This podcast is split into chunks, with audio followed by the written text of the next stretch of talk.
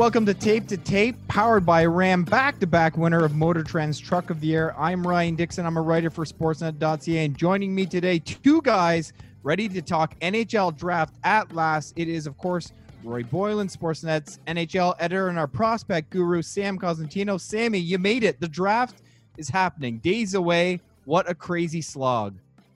Yeah, it's been pretty wild. All the cancellations, all the Zoom calls, uh, all the people uh, that have unfortunately lost their jobs through all of this. Like it's uh, it's been uh, it's been a crazy time, and I don't know, man. You're, you're, looking around. I don't know if it's getting any better anytime soon. Here, I mean, you have some leagues playing over in Europe. The Quebec Major Junior Hockey League supposed to get going here, so we'll see what happens. Uh, we're a long way from the finish line, that's for sure.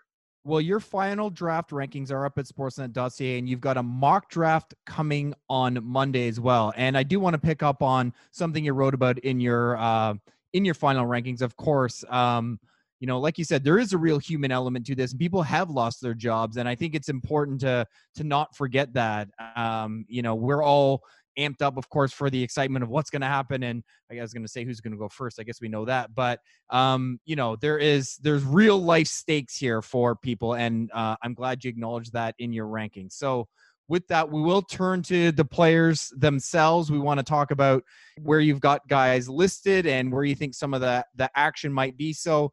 I mean, we know it's a slam dunk. It's Lafreniere, number one. Did it get more interesting than you thought at number two, three with Byfield and Stützle, or you know, when the dust settled, was it a pretty clear uh, differentiation between those two? Well, I, I think if I if I look at the two players, I just think that Stützle is a little bit more NHL ready than where Quinton Byfield is. But other than that, I think they're both going to be stars in the National Hockey League. I mean, you know, Byfield, even at 6'4", 215, he's still got a lot of room to grow which is amazing to me to think of what he might play at at the next level is, is absolutely yeah. crazy. He might look like Victor Hedman by the time it's all said and done out there. Uh, and he clearly is above the crowd. When you see him on the ice, you're like, oh yeah, that's Hedman. You don't need to see the number or anything else. Yeah. You know, the crazy beard, you know right away that's him. And, and Byfield may end up being that guy. I just think he needs a little more seasoning. I, would like to see him compete in the World Juniors. They say it's going to happen. We're still a long ways away from that, but I'd like to see him take a key role there as part of his development moving forward because uh, last year of course he didn't play that much being being one of the really younger players in the team. So um, I, I would be happy with either guy that's for sure. Uh, sam i want to ask you about the the top of the defenseman class here and i think at the start of the year maybe for most of the year jamie drysdale was that that guy expected to go first among the defensemen. Jake sanderson has been a riser and I was surprised that he was all the way up at number four in your final rankings. What has uh, led to Sanderson's rise, and how close are he and Drysdale? Well, I think the first thing is uh, when you look at the playoffs that we're just coming off, you've seen those big defensemen who play that two-way style of game, who are logging a bunch of minutes, who are getting the top matchups against, yet still finding a way to to produce. And I think Sanderson really fits that mold. I might have not have thought that at the start of the year because you looked at a guy who really accepted the responsibility of being a captain, a leader, playing the right way, being a guy who knew he had to take care of things in his own end first, and really focused on that and was really good at it. Nasty in the net front, uh, winning battles in the corners, you know, just moving pucks and playing a simple style of defensive game. But as the year wore on, I think he realized and took it upon himself to say, you know what? We have sort of a meat and potatoes team here. We don't have the rock stars from 2001 so I need to accept more responsibility in the offensive side of things. And then his game started to grow in that area, and obviously culminating with one of the best performances I've ever seen by a player at the BioSteel game in Plymouth in January. And now here we are, not a chance to for him to kind of continue that forward development at the under 18s. But I think the recency bias of what we've seen in the playoffs will play a big part. It did in my mind, but not just in mine, but in a lot of National League teams' minds as well. You know, having said that, there's no way this guy's going below 10, so it's going to happen really early for Jake. Well, let's bring Ottawa into the mix here. And I don't want to step on your mock draft, but they're an interesting team because obviously they have three and five. I'm just curious, um, assuming they do take a center at number three, do you think five is in play? Do you think they do have to lean a little heavier towards maybe adding a defenseman drafting for need, looking at a guy like Sanderson? What do you see there? Is there some potential for some intrigue at five with Ottawa? Well, Pierre Dorion is always the guy who trumpets the horn and says we're going to take the best player available. But when I look at their prospect pool, he's right. They their prospect pool is awesome. Mads Sogaard, Joey Daccord in goal. On the back end, you've got Brannstrom, you've got Lassi Thomson, Jacob Bernard Docker. Those guys are all knocking on the door, some of them with NHL games. If I look up front and I think about Formenton, uh, Batherson, and Josh Norris, I mean, that's a really good group of high end prospects, and probably all of whom you will see at some point, except for maybe Sogard, play NHL games if we have a season. So, having said that, it really allows Pierre Dorion to settle back in the, in the thing that he always says and fall back on that we're going to take the best player available. If it were me, I'd want to continue building that prospect pool and continue to build assets at the most coveted positions. So I do think it's the center, Stützle or Byfield at three. And I do believe it's going to be a defenseman, Sanderson or Drysdale at five. Without giving away any of the mock draft, again, sportsnet.ca on Monday, check that out. Um, when you were working the sources, trying to find out that order, was, is there a team that you think uh, that was harder to pin down that you would recognize that might kind of blow up your mock draft because they might do something unexpected or, or even make a trade or something?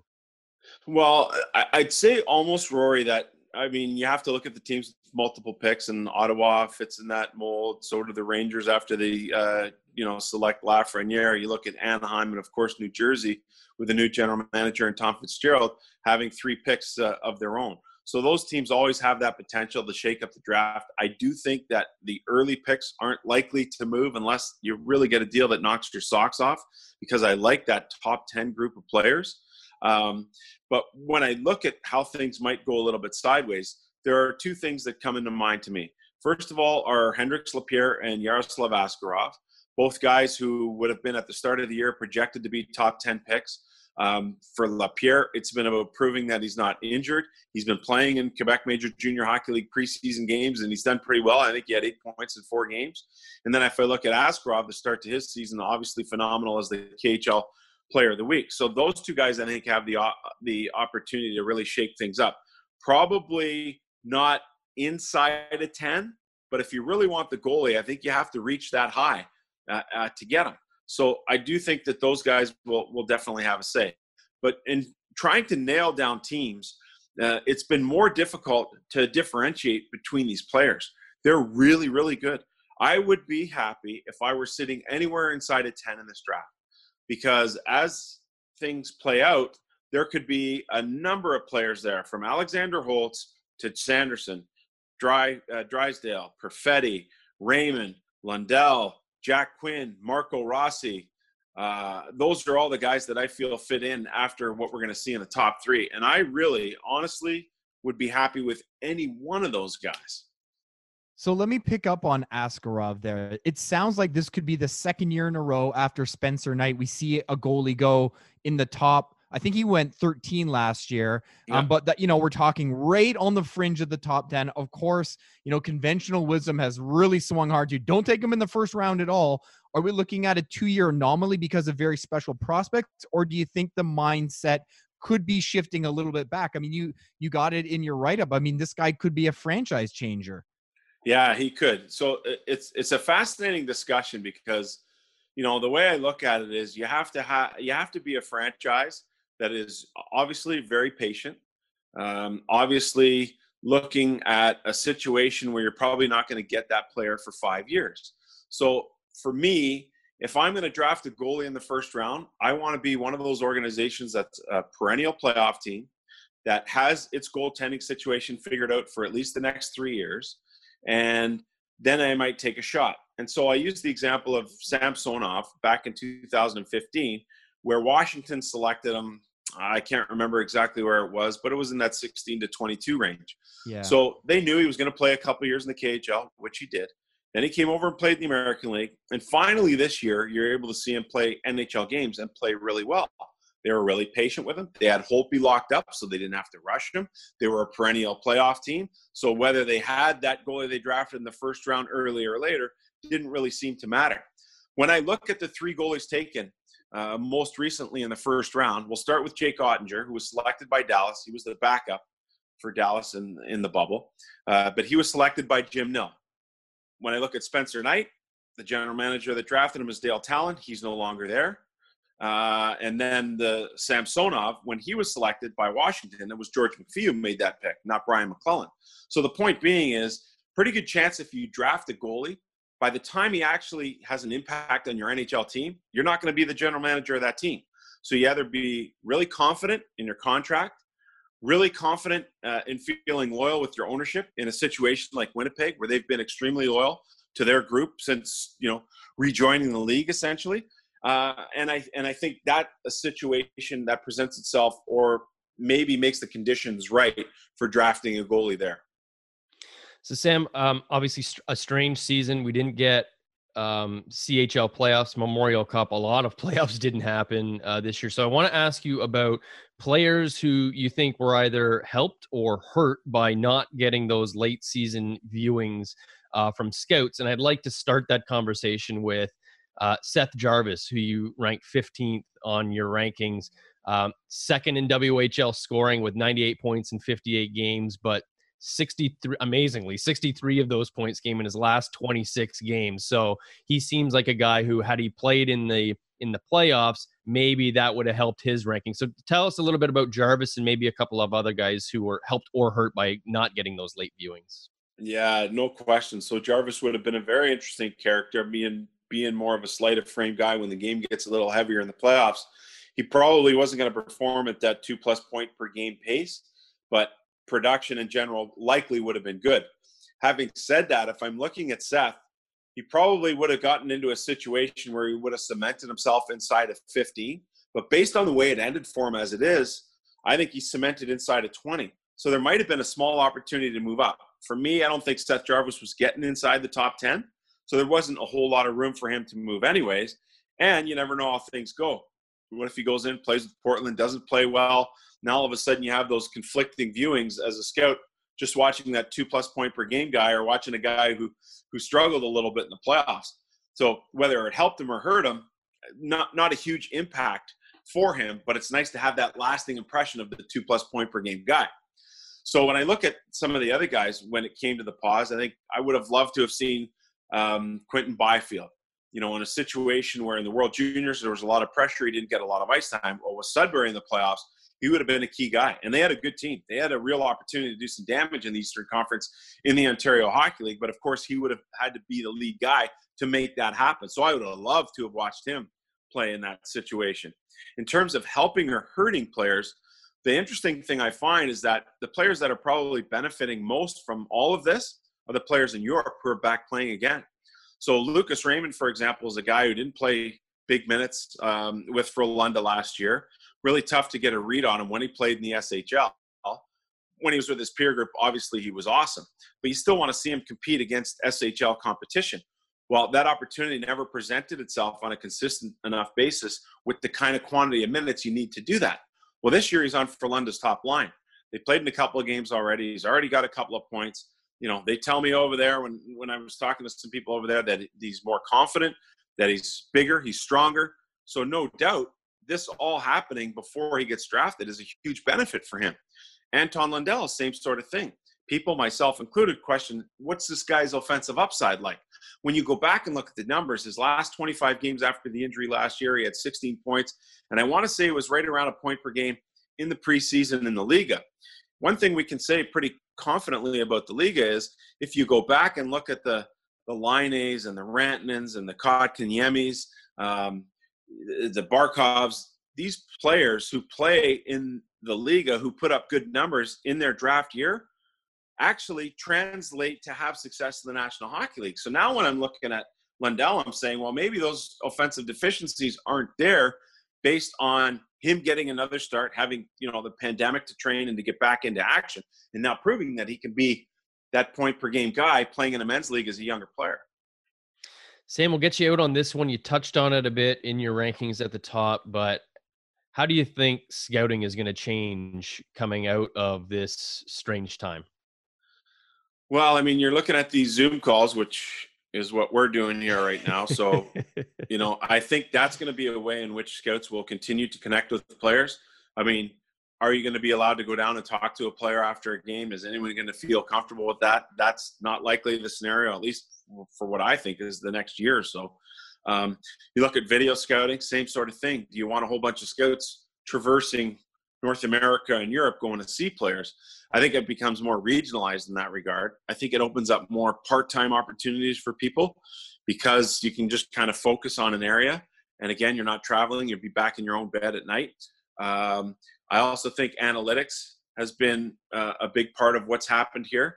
Uh, in that a lot of the traditional scouts have never really leaned on numbers or wanted to lean on numbers and, and have now had the time either to learn more about it or b to try and embrace it a little bit especially when a lot of people in the front office are working above them are being hired to do just that so you can either jump on that bandwagon or you can kind of deny it and refute it and, and kind of be stuck in that old guard. But moving forward, I don't think there's any question that it's going to be a part of every team's conversation if it hasn't been already. Only more so now because we're getting less of that in person viewing information that we're normally able to get. So I do think there is a bit of a, a, an evolution uh, that's going to take place with scouting beyond what we see when we get through this pandemic. All right, Sammy, tons of great info as always. Thanks so much for joining us. I know it's a busy time. All right, thanks, R&R. Take care, guys. All right, that is Sportsnet. Sam Cosentino. Check out all his draft stuff on sportsnet.ca. The rankings up now, the mock draft coming on Monday. All right, when we come back on the other side of the break, Rory and I are going to key in on a few really intriguing teams to watch here in the next few days. Stick around, lots more to come on Tape to Tape.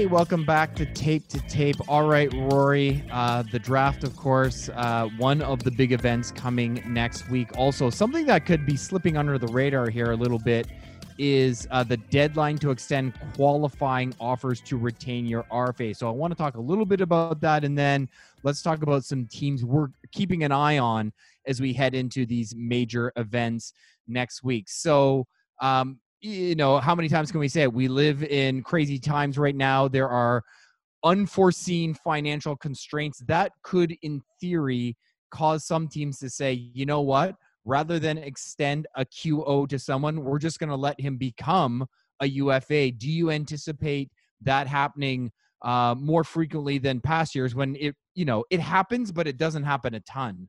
Yeah, like the, the last day of qualifying offers is kind of uh, ho hum day for the most part. Every once in a while, you get a little bit of a surprise, and a guy who you've heard of before um, gets left unqualified and added to the UFA pool. But generally, all these guys get qualified. Um, you'd rather trade away an asset than lose them for nothing at, at that young of an age. Um, but you've got to qualify them at a at a certain rate relative to what their previous uh, contract, uh, contract was. was. So under this tight cap where everybody's trying to save as much money as they can to get into the free agent market, to get into the trade market, now it becomes a real possibility that some of these guys who in previous years would have been automatic uh, qualifying are now going to possibly be left unqualified. And, you know, when you're talking about Canadian teams, you wonder, you know, Vancouver, you know, they've got three big free agents they got to sign. Do they, do they qualify Jake Virtanen or do they let him go? That's a guy they would love to trade, but can you afford to keep him?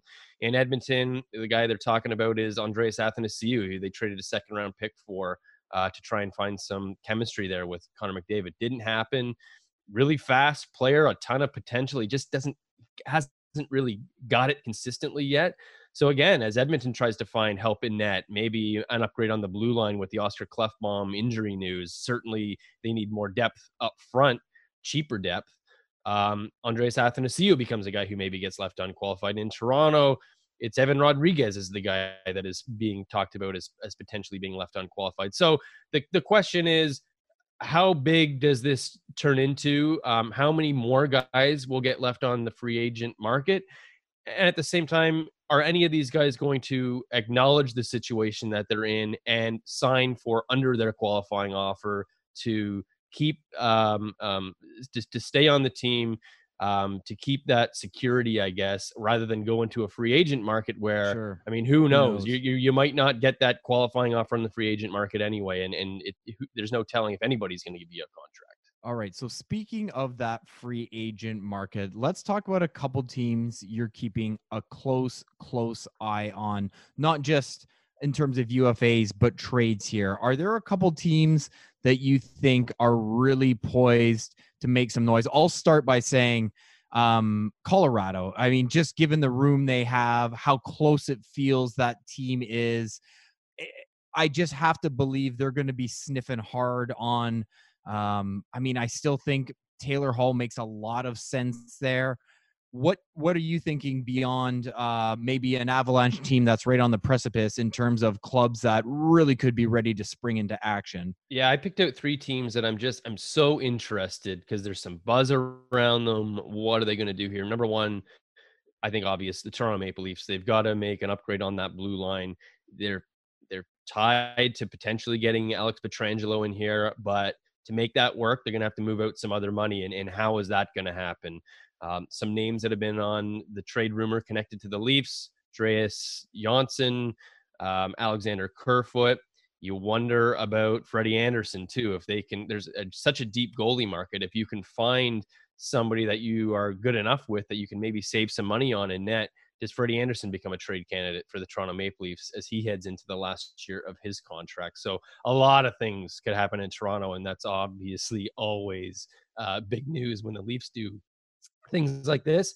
uh, another team, uh, you know, and this is a team that's really tight to the cap, but they're mentioning a lot of these rumors. They're always mentioning these big rumors. The Vegas Golden Knights. Um, Can I got just the ju- situation? You've got the I gotta ju- I have to Yeah, jump yeah, in and say Vegas. It's crazy that they've not only become instantly competitive, they're also instantly rivaling the Rangers and Flyers yes. as teams that are just like so and so's available. New. York and Philly, New York and now it's Vegas too. They're they're in that. They're right there, Yes, they're right there. Like they they will not shy away at making a big trade or throwing the money. and everyone at- wants to go there. exactly. They're a destination for the players too. So both sides would want to make it work. And you, obviously, you've got that that situation in goal where uh, Marc Andre Fleury still making seven million dollars against the cap, but I. I you know, Robin Lehner was the starter in the playoffs. Robin Lehner's a free agent. Do they sign him before he goes to market or after? What does that mean for Fleury? Do they have to trade him? Do they have to retain salary? I don't think they're going to buy him out. That would be pretty costly. But how is that whole thing going to, you know, settle itself? Um, and then somehow, even though they're so close to the cap, they're still tied to Alex Pietrangelo, who reportedly would be interested in going there. Of course, everybody is. Um, but if you're going to make that work, how are you? What money are you going to move out to allow for that? So there's all these puzzle pieces. Um, I'm not sure how it would all come into place, but there's so much potential for Vegas, as always, to do something massive. So they're on my list. And another team, this is more on the fringes, I think, but I think there's some urgency. You got a new GM in Buffalo. They've made the trade for Eric Staal to hopefully be that 2C behind Jack Eichel. There were some minor Jack Eichel rumors for a, a brief second earlier this week, and it seems that's something that if it's going to happen is more going to be down the road. But that speaks to the urgency to how they have to get this thing back on the rails. If Buffalo is well out of the playoffs again next offseason, then that Jack Eichel trade talk is probably going to start to pick up steam again. And does he really want to be there? Is he going to ask for a trade out and all that stuff? So I, uh, well, Kevin Adams is brand new in the GM chair. That pressure is as high as it's ever been, and it's not obvious how you take this team to the next level. It's such a tough division and conference. The East is tougher than the West now. Um, how does a team like Buffalo get through, get into that top eight next year? You got to find something on the goalie market, which is going to play into Buffalo's hands hopefully this year. But there's so much else to deal with on that team, not least of which is just the environment in the room and how they are not accepting losing anymore. The players they're really tired of it. Jack Eichel spoke about being exhausted about and, and finished with with losing. But it's easier to get out of that cycle. Uh, easier to say how you're going to get out of that cycle than it is to pull off. So it's going to be interesting to me to see what Buffalo does. And just two quick teams, honorable mentions Tampa Bay, who we talked about on our last show. Don't want to get into them too much, but obviously tight to the cap, a lot of offer sheet implications there, and they've got to figure out a bunch of things. And the Florida Panthers, um, new GM. Again, there was some thought that they might cut costs. Now they're a team that's also kind of been mentioned a little bit with Alex Pietrangelo. Maybe they'll spend up a little bit more. They're losing a couple of key UFAs, it looks like, and Mike Hoffman and uh, Evgeny Dadonov, a couple of younger guys that could move up. But they've made a trade for Patrick Hornqvist, who, if he's healthy, tells me, you know, that's a guy who's got that playoff pedigree, that leadership. That tells me that they want to keep the push forward. So, what are the Panthers going to do to make sure that they stay on track? All right, might as well throw one more in the pile too with Arizona. Obviously, another new right. GM there with Bill Armstrong. Who knows what might be happening uh, if they really dig in and turn things over there? Okay, here's our plan, Rory. We're gonna let things play out next week at the draft and through free agency. We're gonna stuff our face with turkey, and we're gonna come back after Thanksgiving weekend here in Canada and go over everything we anticipate. Obviously, a ton of things, a ton of news happening in the next 10 days or so. So we're going to let uh, everything play out and then come in and uh, tell everyone what we think. Sound good? Sounds good. Sounds like a plan. All right. Thanks so much to my co host, as always, for joining me today. Thanks to Michael Mares, our producer, Mike Tassoni, our video man. Check back soon for more glass rattling hockey action on Tape to Tape.